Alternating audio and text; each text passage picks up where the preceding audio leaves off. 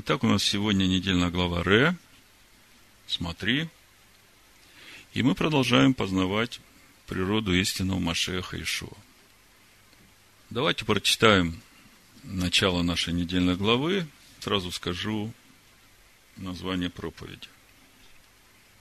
Буду читать э, Дворим, Второзаконие, 11 глава, с 26 стиха.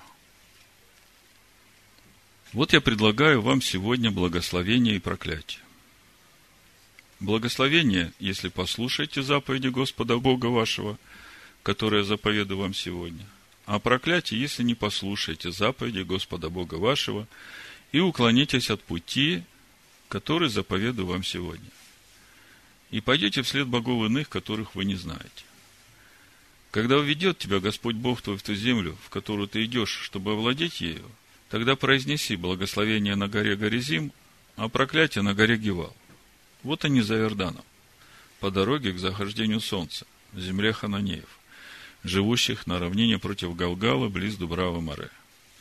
Ибо вы переходите Иордан, чтобы пойти овладеть землею, которую Господь Бог ваш дает вам, и овладеете ею, и будете жить на ней. Итак, старайтесь соблюдать все постановления и законы Его, которые предлагаю я вам сегодня. Сегодня мы будем говорить о духовных принципах благословения и проклятия, которые связаны с нашим отношением к исполнению заповедей Бога.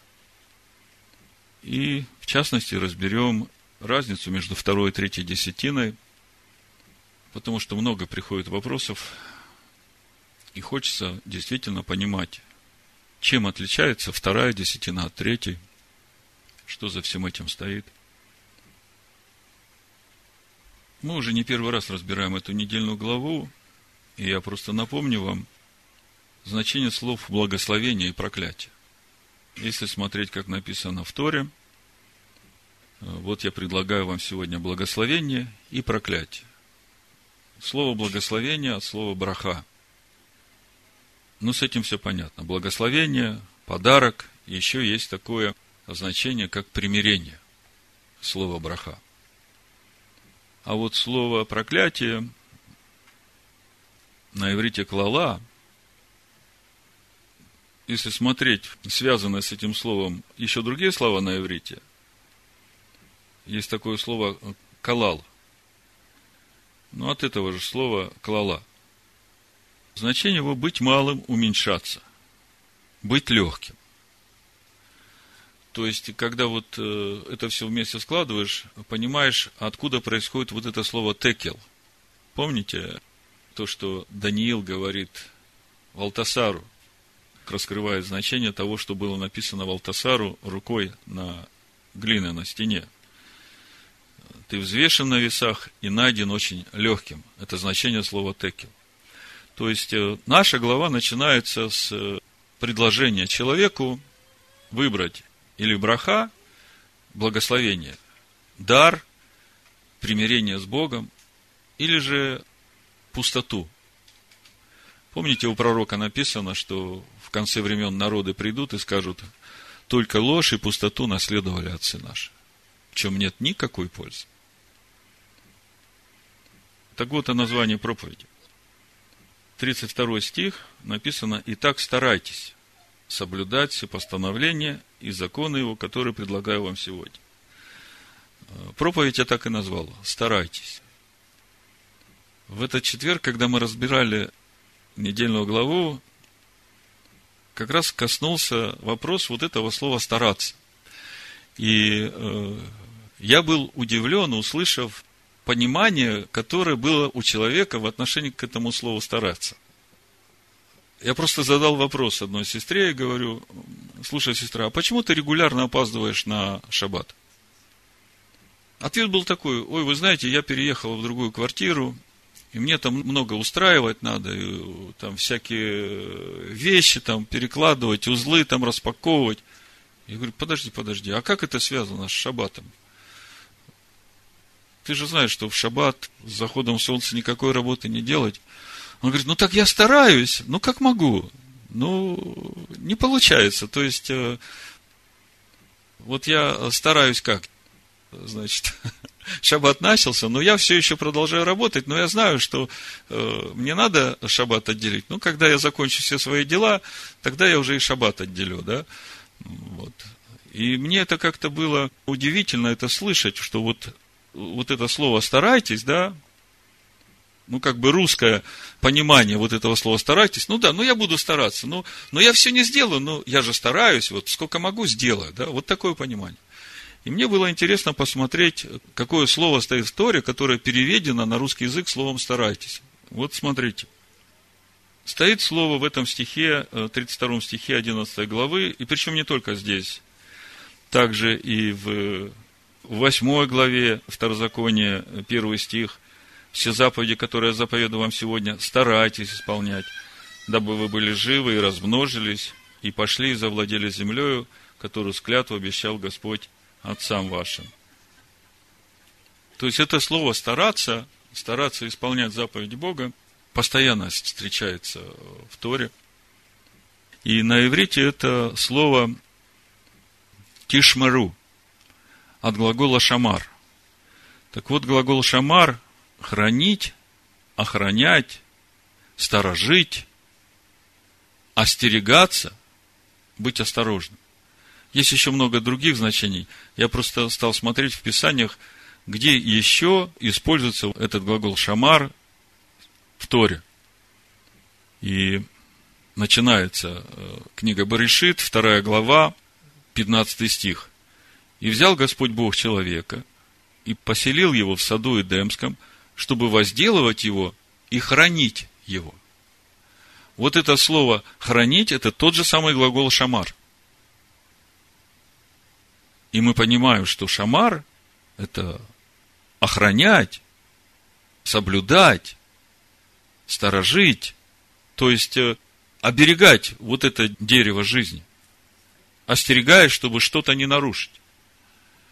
Вот суть этого слова шамар. Еще одно место, там же в Берешит, в третьей главе. Я просто выбрал самые известные нам местописания – которые дают ясно понять суть вот этого слова стараться исполнять заповеди, которые я заповедую вам сегодня. Так вот, э, Бытие, 3 глава, 24 стих. Написано, «И изгнал Адама и поставил на востоке усада Эдемского Херувима и пламенный меч, обращающийся, чтобы охранять путь к дереву жизни». Вот это слово «охранять» тот же самый глагол «шамар». То есть, если все это вместе сложить, то вот это вот э, такое русское «старайтесь», типа «сколько могу, сделаю», оно вообще не проходит.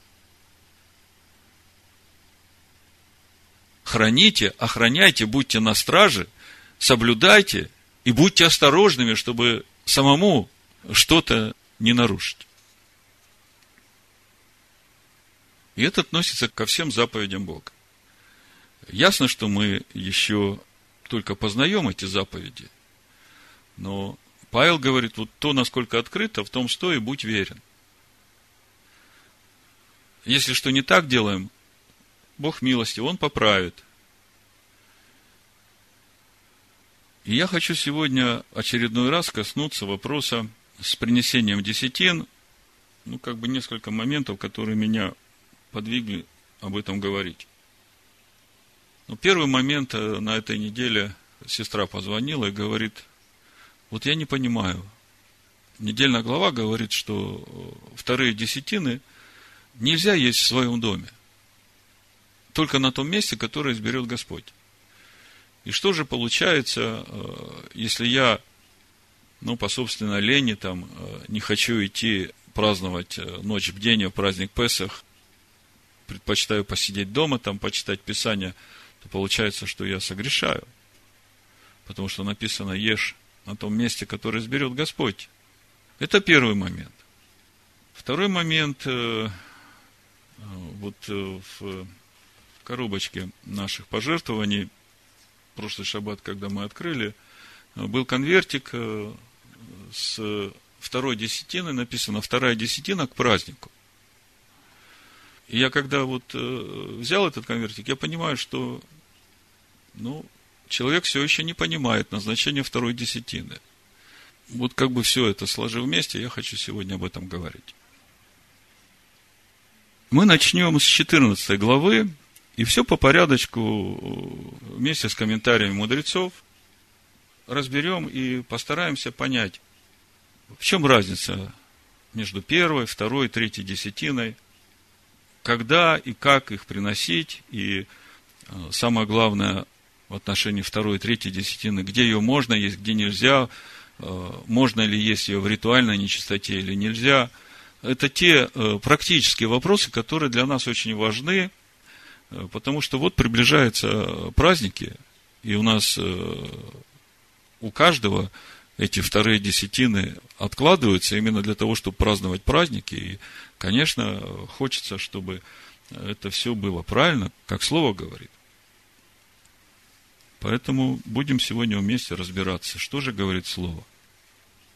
Начнем с Второзакония, Дворим, 14 главы, 22 стиха. Я сразу открою все комментарии. У нас комментарий Раши, у нас комментарий э, Рамбана, и у нас комментарий Торы Санчина. То есть хочется как можно более объемно охватить этот материал и потом посмотреть, что об этом всем говорит Писание Нового Завета. Отделяй десятину от всего произведения семян твоих, я читаю Второзаконие, 14 главу, с 22 стиха, который приходит с поля твоего каждогодно и ешь перед Господом Богом твоим на том месте, которое изберет Он, чтобы пребывать имени Его там. Значит, э, ну, сразу этот комментарий на отделяя десятину, о чем речь идет. Когда мы смотрим комментарий Раши, он сразу говорит, это вторая десятина. Читаем комментарий Рамбана. Отделяй десятину. Это тоже дополнительное разъяснение заповеди – ведь уже было сказано, Вайкра, Левит, 27 глава, 30 стих, и всякая десятая часть земли из семян земли, из плодов дерева принадлежит Богу. Это святыня Бога. Дальше в 30 стихе. Если же кто-нибудь захочет выкупить что-либо из десятины своей, то пусть прибавит к этому ее пятую долю. То есть, э, мы видим, что заповедь о десятине в Писаниях в нескольких местах. И нет так, что в одном месте все сразу написано, казалось бы. Было бы проще, да, все в одном месте написать. Но Бог хочет, чтобы мы исследовали Писание. И когда я начал смотреть, э, в скольких местах написано – Э, по памяти Второзаконие 12 глава, Второзаконие 14 глава, Второзаконие 26 глава, Левит 27 глава, числа 18 глава. И это все о десятинах. И когда начинаешь смотреть все эти места, оказывается, повторов нигде нет. Но вот это познание, оно по крупицам складывается и вырисовывается картина. Поэтому давайте вот вместе мы и будем собирать все эти крупицы в одно целое, чтобы видеть всю картину. Значит, э, читаю Рамбана комментарий. И уже написано, если кто-нибудь захочет выкупить что-либо из десятины своей, то пусть прибавит к этому ее пятую долю. Далее разъяснено, что обязаны отделять десятую часть от всех плодов посева и есть перед Богом самому со своими детьми, чтобы научиться бояться Бога. И еще идет дополнительный комментарий. Сначала комментарий идет на Левит 27 глава 30 стих. Посмотрите, Левит 27 глава 30 стих. И всякая десятина на земле из семян земли и из плодов дерева принадлежит Господу. Это святыня Господня. Значит, 30 стих, Левит, 27 глава, говорит о первой десятине, о десятине, которая святыня Господня. Комментарий.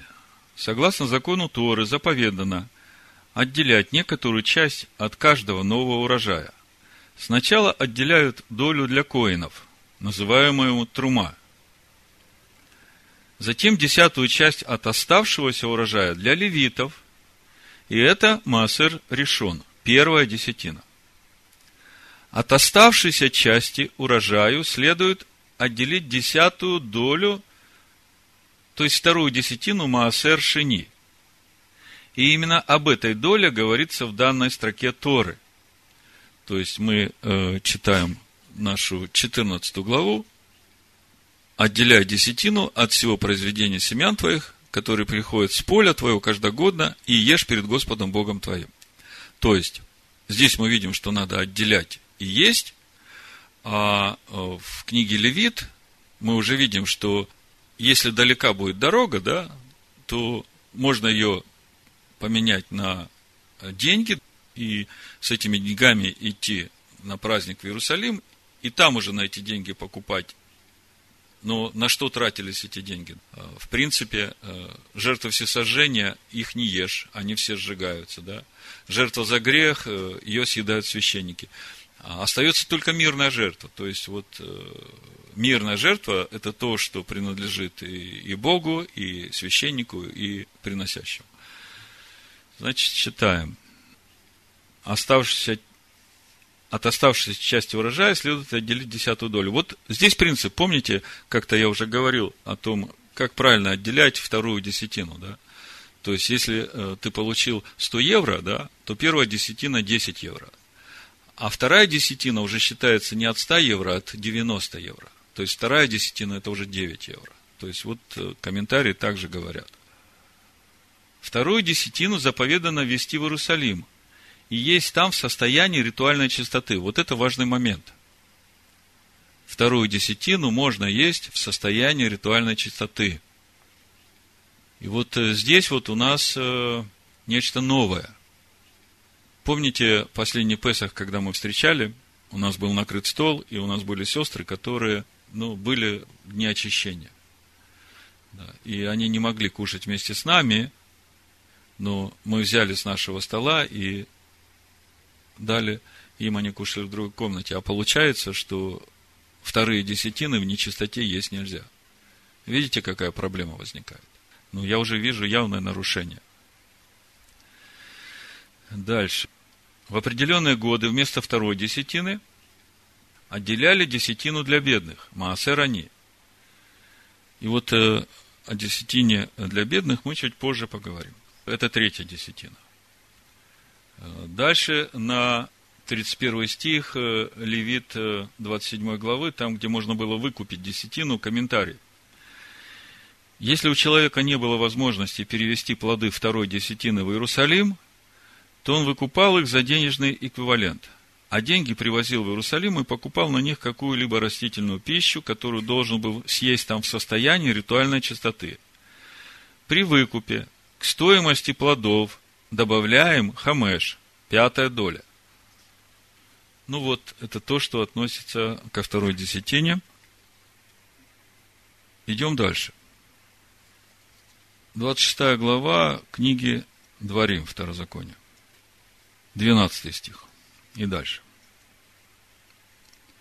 Когда ты отделишь все десятины произведения земли твоей в третий год, год десятин, и отдашь левиту, пришельцу, сироте и вдове, чтобы они ели в жилищах твоих и насыщались, тогда скажи пред Господом Богом твоим, я отобрал от дома моего святыню и отдал ее левиту, пришельцу, сироте и вдове, по всем повелениям твоим, которые ты заповедал мне – я не приступил заповедей твоих и не забыл. Я не ел от нее в печали моей, и не отделял ее в нечистоте, и не давал из нее для мертвого. Я повиновался глазу Господа Бога моего, исполнил все, что ты заповедал мне. Презри от святого жилища твоего с небес и благослови народ твой Израиля и землю, которую ты дал нам, так как ты клялся отцам нашим дать нам землю, в которой течет молоко и мед. Но первое, на что надо сразу обратить внимание, смотрите, третий и шестой год, год десятин он назван. Мы видим, что эту десятину, которую отдают пришельцу, сироте и вдове, 12 стих, чтобы они ели в жилищах твоих и насыщались. Чувствуете разницу? Про вторую десятину мы читаем, что надо идти в Иерусалим, и там есть. Но комментарии все говорят, что кушали эти жертвы не в самом храме, потому что в самом храме только священники, а пребывая в святом городе, в стенах города, вот там ели. Но это вторая десятина. А вот десятина, которая третий и шестой год, мы видим, что она отдается левиту, пришельцу, сироте, вдове, чтобы они ели в жилищах твоих и насыщались. То есть, здесь уже что-то совсем другое. Комментарии говорят, вот э, по порядку, я отобрал от дома моего святыню и отдал ее левиту, и Раши, и Рамбан, и Санчина, все говорят, это первая десятина. То есть, левиту, который у тебя рядом, ты просто можешь лично отдать свои десятины. Тут опять что-то новое. То есть, смотрите, какая ситуация раскрывается. Значит, первый, второй год все десятины несутся в Иерусалим. Там оставляются. А в третий год получается, что все десятины оставляются дома. Но те десятины, которые принадлежат левиту, это первая десятина. То, что левиту, это первая десятина. Мы сейчас посмотрим в числах 18 главе, там об этом очень подробно написано.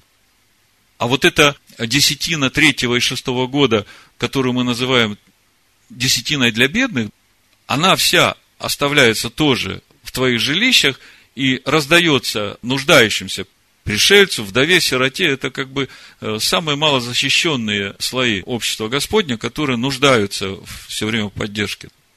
И написано, что они могут кушать прямо в жилищах твоих. Вот уже мы видим эту разницу между второй и третьей десятиной. Теперь давайте посмотрим поглубже, что же это за третья десятина для бедных. То есть о второй десятине в третий год речь вообще не идет. Есть э, десятина для бедных. И когда я читаю комментарии об этой десятине, вот смотрите, что Раши пишет в этой десятине для бедных. То есть я хочу понять, вот в третий, шестой год, что получается, что еврей не ходил на праздники Регалим э, в Иерусалим для поклонения, если он все десятины оставляет здесь и раздает на месте у себя, да? То есть, это первый вопрос, который меня интересовал. И когда я начинаю смотреть у Раши на содержание этой третьей десятины для бедных, то я вижу, что, из комментария вижу, что это не вся десятина, Помните, как э, вторую десятину мы считаем? Часть для празднования праздников, да, а часть для пришельца, э, сироты, вдовы. Так вот, смотрите, что Раша пишет, 331 страница, на этот стих. Значит, э, ну, весь, весь комментарий. 12 стих, значит, 26 глава. Дворим Второзакония, комментарий Раши. Когда окончишь отделять все десятины от твоего урожая в третий год. Это 12 стих.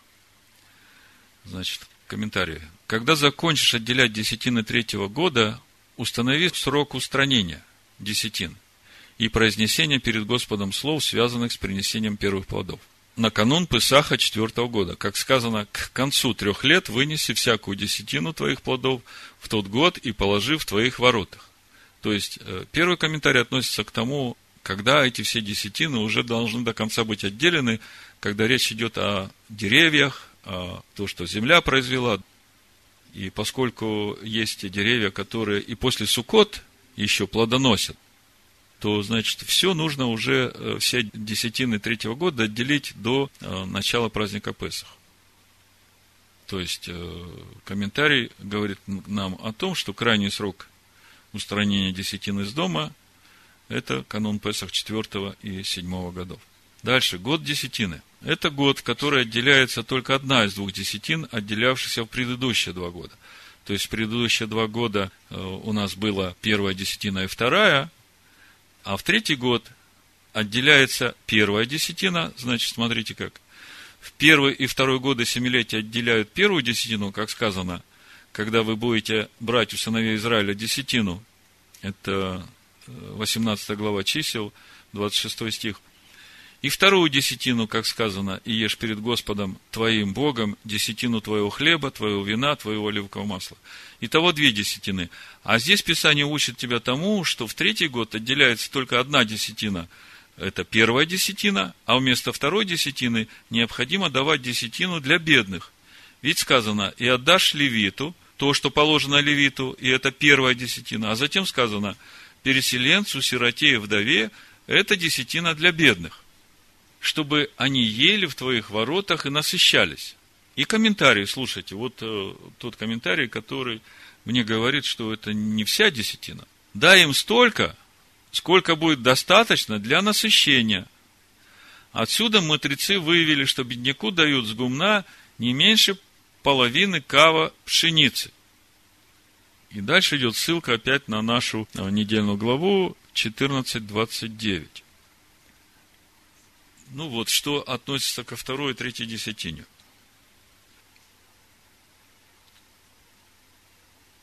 Возвращаемся ко второй десятине. В 12 главе нашей недельной главы, 17 стиха написано, «Нельзя тебе есть в жилищах твоих десятины хлеба твоего, и вина твоего, и елея твоего, и первенцев крупного скота твоего, и мелкого скота твоего, и всех обетов твоих, которые ты обещал, и добровольных приношений твоих, и возношения рук твоих. Но ешь себе перед Господом Богом твоим на том месте, которое изберет Господь Бог твой. Ты и сын твой, и дочь твоя, и раб твой, и раба твоя, и левит, и пришелец, который в жилищах твоих. Веселись перед Господом Богом твоим о всем, что делалось руками твоими. Смотри, не оставляй левита во все дни, которые будешь жить на земле твоей. Вот когда читаешь это повеление, то тут сразу много вопросов. Тут как бы коротко собраны ну, несколько положений, которые относятся к первой десятине, которые относятся ко второй десятине и которые относятся к первенцам скота.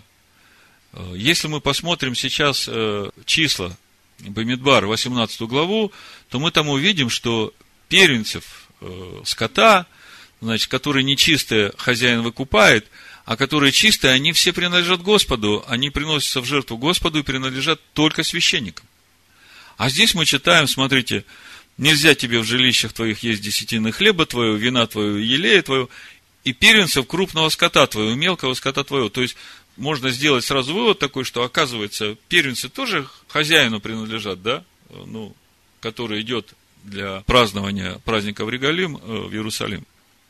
Вот смотрите, в отношении первенцев числа, 18 глава, с 15 стиха читаю все разверзающее ложесно у всякой плоти, то есть э, то, что рождается первое, которую приносят Господу из людей и из скота, да будет твоим. Это Бог говорит Аарону. Только первенец из людей должен быть выкуплен, и первородное из скота нечистого должно быть выкуплено. То есть хозяин выкупает, а деньги в храм приносит. А выкуп за них начиная от одного месяца по оценке твоей бери выкуп пять сиклей серебра по сиклю священному, который в 20 гер. Но за первородное из волов, и за первородное из овец, и за первородное из коз не бери выкупа. То есть, это чистые животные. Они святыня. Кровью их окрепляет жертвенник, и тук их сжигаю жертву в приятное благоухание Господу. Мясо же их тебе принадлежит. Это все Бог говорит Аарону равно как грудь возношения и правое плечо тебе принадлежит. Все возносимые святыни, которые возносятся на Израилеву Господу, отдаю тебе и сынам твоим и дочерям твоим с тобой и уставом вечным. Это завет соли, вечный перед Господом, данным для тебя и потомства твоего, с тобою. И сказал Господь Аарону, в земле их не будешь иметь удела, и части не будет тебе между ними, я часть твоя, и удел твой среди сынов Израилевых. Это все относилось к Аарону. А 21 стих, смотрите. А сынам Левия, вот я дал в удел десятину из всего, что у Израиля, за службу их, за то, что они отправляют службы в скинии собрания. То есть мы видим, что вот эта первая десятина, которая принадлежит Господу, мы только что читали, святыня Господня, да, Всевышний говорит, вот эту святыню я отдаю левитам, за то, что они служат в скине. Если мы продолжим читать дальше, числа, 18 главу, то там э, дальше Бог говорит левитам уже, 24 стих. Так как десятину сынов Израилевых, которые они приносят в возношение Господу, я отдаю левитам в удел. Потому и сказал я им, между сынами Израилевыми они не получат удела. И сказал Господь Моисею, говоря, объяви левитам и скажи им, когда вы будете брать от сынов Израилевых десятину, которую я дал вам от них в удел, то возносите из нее возношение Господу десятину из десятины. То есть, смотрите, священникам то, что приносится, трума, начатки, да, и все, что им принадлежит, они уже ничего никому дальше не приносят. Левитам же, которым приносят десятины, они из этой десятины отделяют десятину, причем лучше, и отдают священникам. И возносите из нее возношение Господу десятину из десятины. И вменено будет вам это возношение ваше, как хлеб с гумна и как взято от точила. Так и вы будете возносить возношение Господу из всех десятин ваших, которые будете брать от сынов Израилевых, и будете давать их возношение Господне Аарону, священнику. Из всего даруемого вам возносите возношение Господу из всего лучшего, освящаемого. И скажи им, когда вы принесете из всего лучшее, то это вменено будет левитам, как получаемое с гумна и получаемое от точила. Вы можете есть это на всяком месте, вы и семейство ваше, ибо это вам плата за работы ваши в скине собрания. И не понесете за это греха, когда приносите лучшее из всего и посвящаемое сынами Израилевыми, и не оскверните, и не умрете. Видите, к левитам уже другое требование – вот э, из этих десятин, которые они получают, они могут есть со всем семейством в любом месте. Что же из всего этого важно для нас? То есть мы сейчас живем в такое время, когда храма нет. И мы не можем идти э, со своими десятинами э, в храм, потому что его нет. Когда читаешь то, что Иешуа говорит в Иоанна 4 главе, можно подумать, что Ишуа меняет Галаху. То есть, меняет порядок. Вот послушать, мы только что читали в Второзаконе 12 глава, что тебе нельзя твои десятины есть э, в своих жилищах, а только на том месте, которое изберет Господь. Да? А Ишуа говорит, Иоанна 4 глава, с 19 стиха. Женщина говорит ему, Господи, вижу, что ты пророк. Отцы наши поклонялись на этой горе – а вы говорите, что место, где должно поклоняться, находится в Иерусалиме. Вы знаете, э, о какой горе речь идет здесь? Вот в нашей недельной главе мы читаем о том, что, э, значит, когда войдете в землю, произнесите благословение с горы Горизим, проклятие с горы Гивал. Так вот, э, самаряне на горе Горизим построили храм, и там поклонялись. И вот эта самарянка говорит, Наши отцы поклонялись на этой горе. А вы говорите, что место, где должно поклоняться, находится в Иерусалиме. То есть, э, такой вопрос у нее. Эта гора благословенная, мы видим в Торе, что отсюда благословение. Так вот, э, вопрос, э, так где поклоняться? Здесь, на горе Зиме, это место, куда приходить? Или же, как вы говорите, в Иерусалим? Ишуа говорит, Поверь мне, что наступает время, когда и не на горе сей, и не в Иерусалиме будете поклоняться Отцу. Вы не знаете, чему кланяетесь, а мы знаем, чему кланяемся, ибо спасение от иудеев. Здесь очень много. Но настанет время, и настало уже – когда истинные поклонники будут поклоняться Отцу в духе и истине, ибо таких поклонников Отец ищет себе. Бог есть Дух, и поклоняющиеся Ему должны поклоняться в духе и истине. И сразу возникает вопрос вот в отношении с этими десятинами. Истинный поклонник должен поклоняться Отцу в духе и истине, а истина и дух говорят, что вот эти десятины надо приносить и есть их на том месте, которое изберет Господь. Так э, где же? И вот тут очень интересно. Наша недельная глава говорит в 8 стихе 12 глава Дворим. Маше дает такое наставление. Там вы не должны делать всего, как мы теперь здесь делаем. Каждый, что ему кажется правильным. Это он говорит наставление тем, которые перейдут за Иордан в обетованную землю и получат в наследие эту землю. Вот слушайте. Когда перейдете Иордан и поселитесь на земле, которую Господь Бог ваш дает вам в удел, и когда Он успокоит вас от всех врагов ваших, окружающих вас, и будете жить безопасно, видите, сколько условий.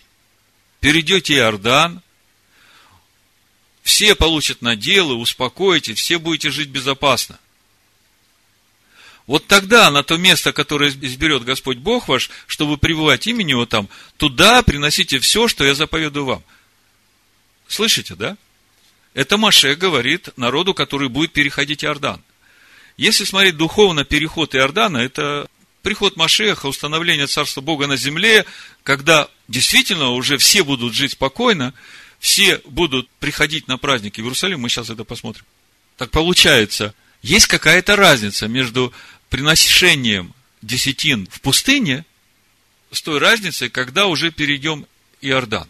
Вот в пустыне, когда праздновались э, праздники и переносили жертвы, э, вот эти мирные жертвы, которые кушали сами израильтяне, да, они кушали их везде по стану, более того, даже за станом, как говорят комментарии – что значит за станом?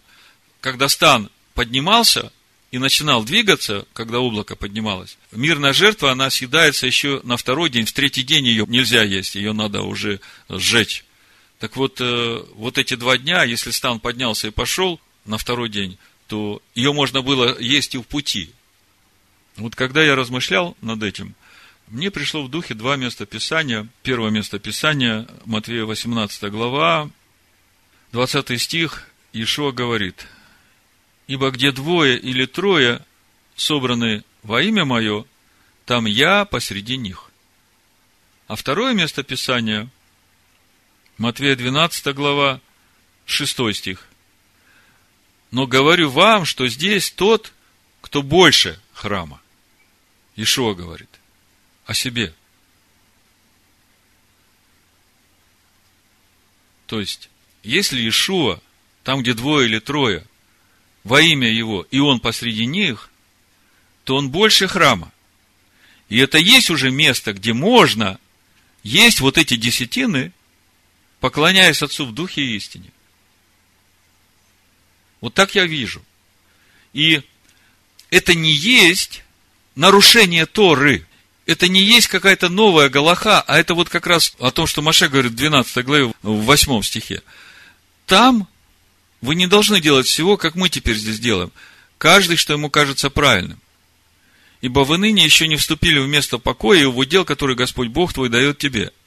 Но когда перейдете Иордан и поселитесь на земле, которую Господь Бог ваш дает вам в удел, и когда Он успокоит вас от всех врагов ваших, окружающих вас, и будете жить безопасно, тогда какое место изберет Господь Бог ваш, чтобы пребывать имени Его там, туда приносите все, что я заповеду вам, все сожжения ваши, и жертвы ваши, десятины ваши, и возношения рук ваших, и все избранное вами по обетам, что вы обещали. И когда смотришь пророков, действительно, вот Захария 14 глава, 16 стих и дальше написано, то есть здесь в 14 главе описывается приход Машеха, Э, суды Бога, установление Царства Бога на земле. И дальше написано, затем все остальные из всех народов, приходивших против Иерусалима, будут приходить из года в год для поклонения царю, Господу Саваофу, и для празднования праздника Кущи. И будет, если какой из племен земных не пойдет в Иерусалим для поклонения царю Господу Саваофу, то не будет дождя у них. И если племя египетское не поднимется в путь и не придет, то и у них не будет дождя, и постигнет его поражение, каким поразит Господь народы, не приходящие праздновать праздник Акущи. Вот что будет за грех Египта и за грех всех народов, которые не придут праздновать праздник Акущи. В то время, вот смотрите, это как раз уже относится к тому, где есть эти вторые десятины. В то время даже на конских уборах будет начертана святыня Господу, И котлы в доме Господнем будут, как жертвенные чаши перед алтарем. И все котлы в Иерусалиме и Иудее, то есть уже не только пределы города, а вся Иудея, будут святыней у Господа Саваофа, и будут приходить все приносящие жертву и брать их, и варить их, и не будет более ни одного хананея в доме Господа Саваофа в тот день. То есть, вот оно как будет раскрываться. Поэтому, если говорить о нас, о том, как же нам вот с этими вторыми десятинами, то где есть, понятно, мы можем есть в общине, а вопрос, а дома мы можем есть? Учитывая, что мы все еще в пути, и второй приход Машеха еще не состоялся, я понимаю, что если двое или трое во имя его собираются в доме, все чистые, то они могут есть э, эти вторые десятины, потому что они именно для того, чтобы праздновать праздники. Потому что он больше храма. Если во имя его и он посреди них, то тогда мы не приступаем законы Торы, если мы из своих вторых десятин кушаем это дома, когда все верующие. То есть вы поняли, чем отличается вторая десятина от третьей десятины. Когда наступит Царство Божие, мы увидим эту разницу. А сейчас э, то, как мы делаем, да, у нас, в принципе, и вторая десятина, и десятина третьего года, она отдается пришельцу, сироте, вдове, то есть всем, кто нуждается в общине, и там вместе с пришельцем, и сиротой, вдовой, и левитом праздновать и веселиться. Ну и еще, что говорит Новый Завет о поддержке служителей? Мы как-то уже говорили, что э, основная задача левитов в Израиле была учить народ Слову Божьему. И почему в третий и шестой год э, левитам отдавали на местах? Потому что они в это время обходили весь Израиль и учили Израиль закону Бога. И поэтому там на месте они и брали эти десятины. Речь идет о первых десятинах. Ну вот, э, несколько мест Писания из Нового Завета. 1 Тимофея, 5 глава, 17 стих. «Достойно начальствующим пресвитерам должно оказывать сугубую честь, особенно тем, которые трудятся в слове и учении. Ибо Писание говорит – не заграждай рта у вала молотящего, и трудящийся достоин награды своей. А в первом послании Коринфянам 9 главе Павел говорит 6 стиха. Или один я и Варнава не имеем власти не работать? Какой воин служит когда-либо на своем содержании? Кто, насадив виноград, не ест плодов его?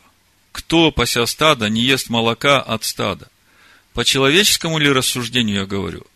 Не то же ли говорит и закон? Ибо в Моисеевом законе написано, не заграждай рта у вала молотящего, а валах ли печется Бог? Или, конечно, для нас говорится. Так для нас это написано, ибо кто пашет, должен пахать с надеждой, и кто молотит, должен молотить с надеждой и получить ожидаемо. Если мы посеяли в вас духовное, велико ли то, если пожнем у вас телесное? И в шестой главе Галатам Павел также говорит, каждый да испытывает свое дело, и тогда будет иметь похвалу только в себе, а не в другом. Ибо каждый понесет свое бремя. Наставляемый словом, делись всяким добром с наставляющим. Не обманывайтесь, Бог поругаем не бывает. Что посеет человек, то и пожнет. Сеющий в плоть свою от плоти пожнет тление, а сеющий в дух от духа пожнет жизнь вечную. Что значит сеять в дух? Вот э, как-то пришло одно письмо, одна сестра спрашивает, уже второй год слушаю ваши проповеди, вот скажите мне, а куда мне приносить свои десятины? Я живу в другом городе, э, у меня нет такой общины, куда приносить? Ответ очень простой свои десятины надо приносить в тот дом Божий, откуда ты получаешь духовную пищу. Простой принцип. Почему это так важно? Вот смотрите, если посмотреть историю Израиля, то всякий раз, когда народ переставал приносить десятины, служение в храме останавливалось. Священники разбегались каждый по своим полям, начинали заботиться о том, чтобы хоть как-то ну, прокормить семью. Вот несколько мест Писания, смотрите. Неемия, 13 глава, 10 стих. Еще узнал я, что части левитам не отдаются, и что левиты и певцы, делавшие свое дело, разбежались каждый на свое поле.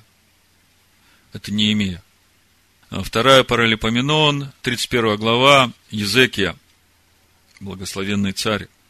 Второй стих. «И поставил Езекия череды священников и левитов по их распределению каждого пределе своем, священническом и левитском, при всесожжениях и при жертвах мирных, для службы, для хваления и славословия у ворот Дома Господня. И определил царь часть из имущества своего на всесожжение, на всесожжение утреннее и вечернее, на всесожжение в субботу и в новомесячие, и в празднике, как написано в законе Господнем.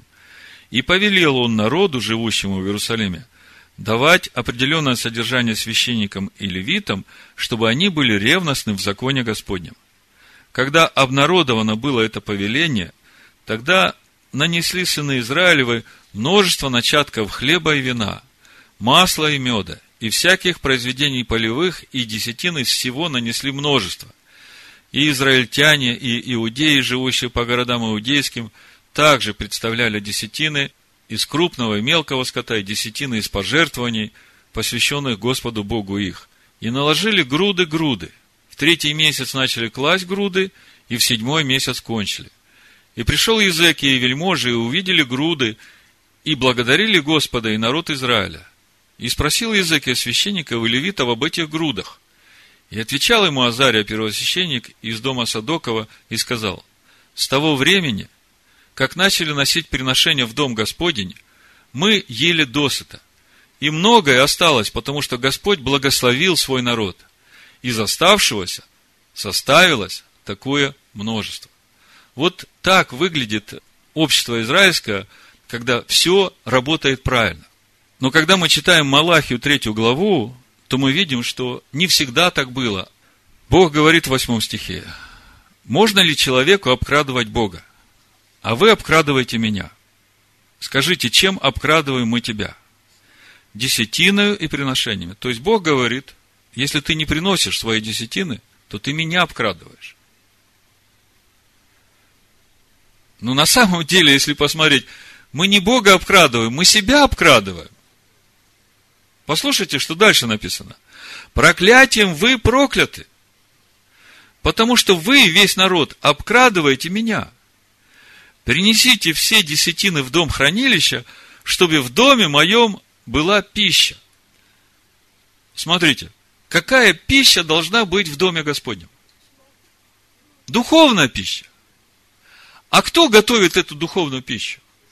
Служители, левиты. Скажите, могут они готовить эту духовную пищу, если они будут на трех работах работать, а еще прибегать сюда в шаббат, э, проповедовать слово? Не могут. Тут весь ответ. Вы принесите в дом то материально, в чем вы можете послужить. А священники, служители послужат вам в духовном, потому что им ни о чем заботиться не надо. Единственное, о чем остается, только познавать Слово, чтобы доносить его до вас, чтобы вы старались исполнять заповеди Бога, понимая, как их исполнять. Старались то, о чем мы говорили в начале, хранили, охраняли, и дальше идет обетование. Хотя бы в этом испытайте меня, говорит Господь Саваоф. Не открою ли я для вас отверстий небесных и не залью ли на вас благословение до избытка? Я для вас запрещу пожирающим истреблять у вас плоды земные. А виноградная лоза на поле у вас не лишится плодов своих, говорит Господь Саваоф. И блаженными называть будут вас все народы, потому что вы будете землею вожделенную, говорит Господь Саваоф. Вас будет благословенно сеять. Вы будете землей вожделенной. Да будет так. В имени Машеха Ишуа. Амин. Ишуа. Амин. Ишуа. Амин. Ишуа. Амин. Ишуа. Амин. Ишуа.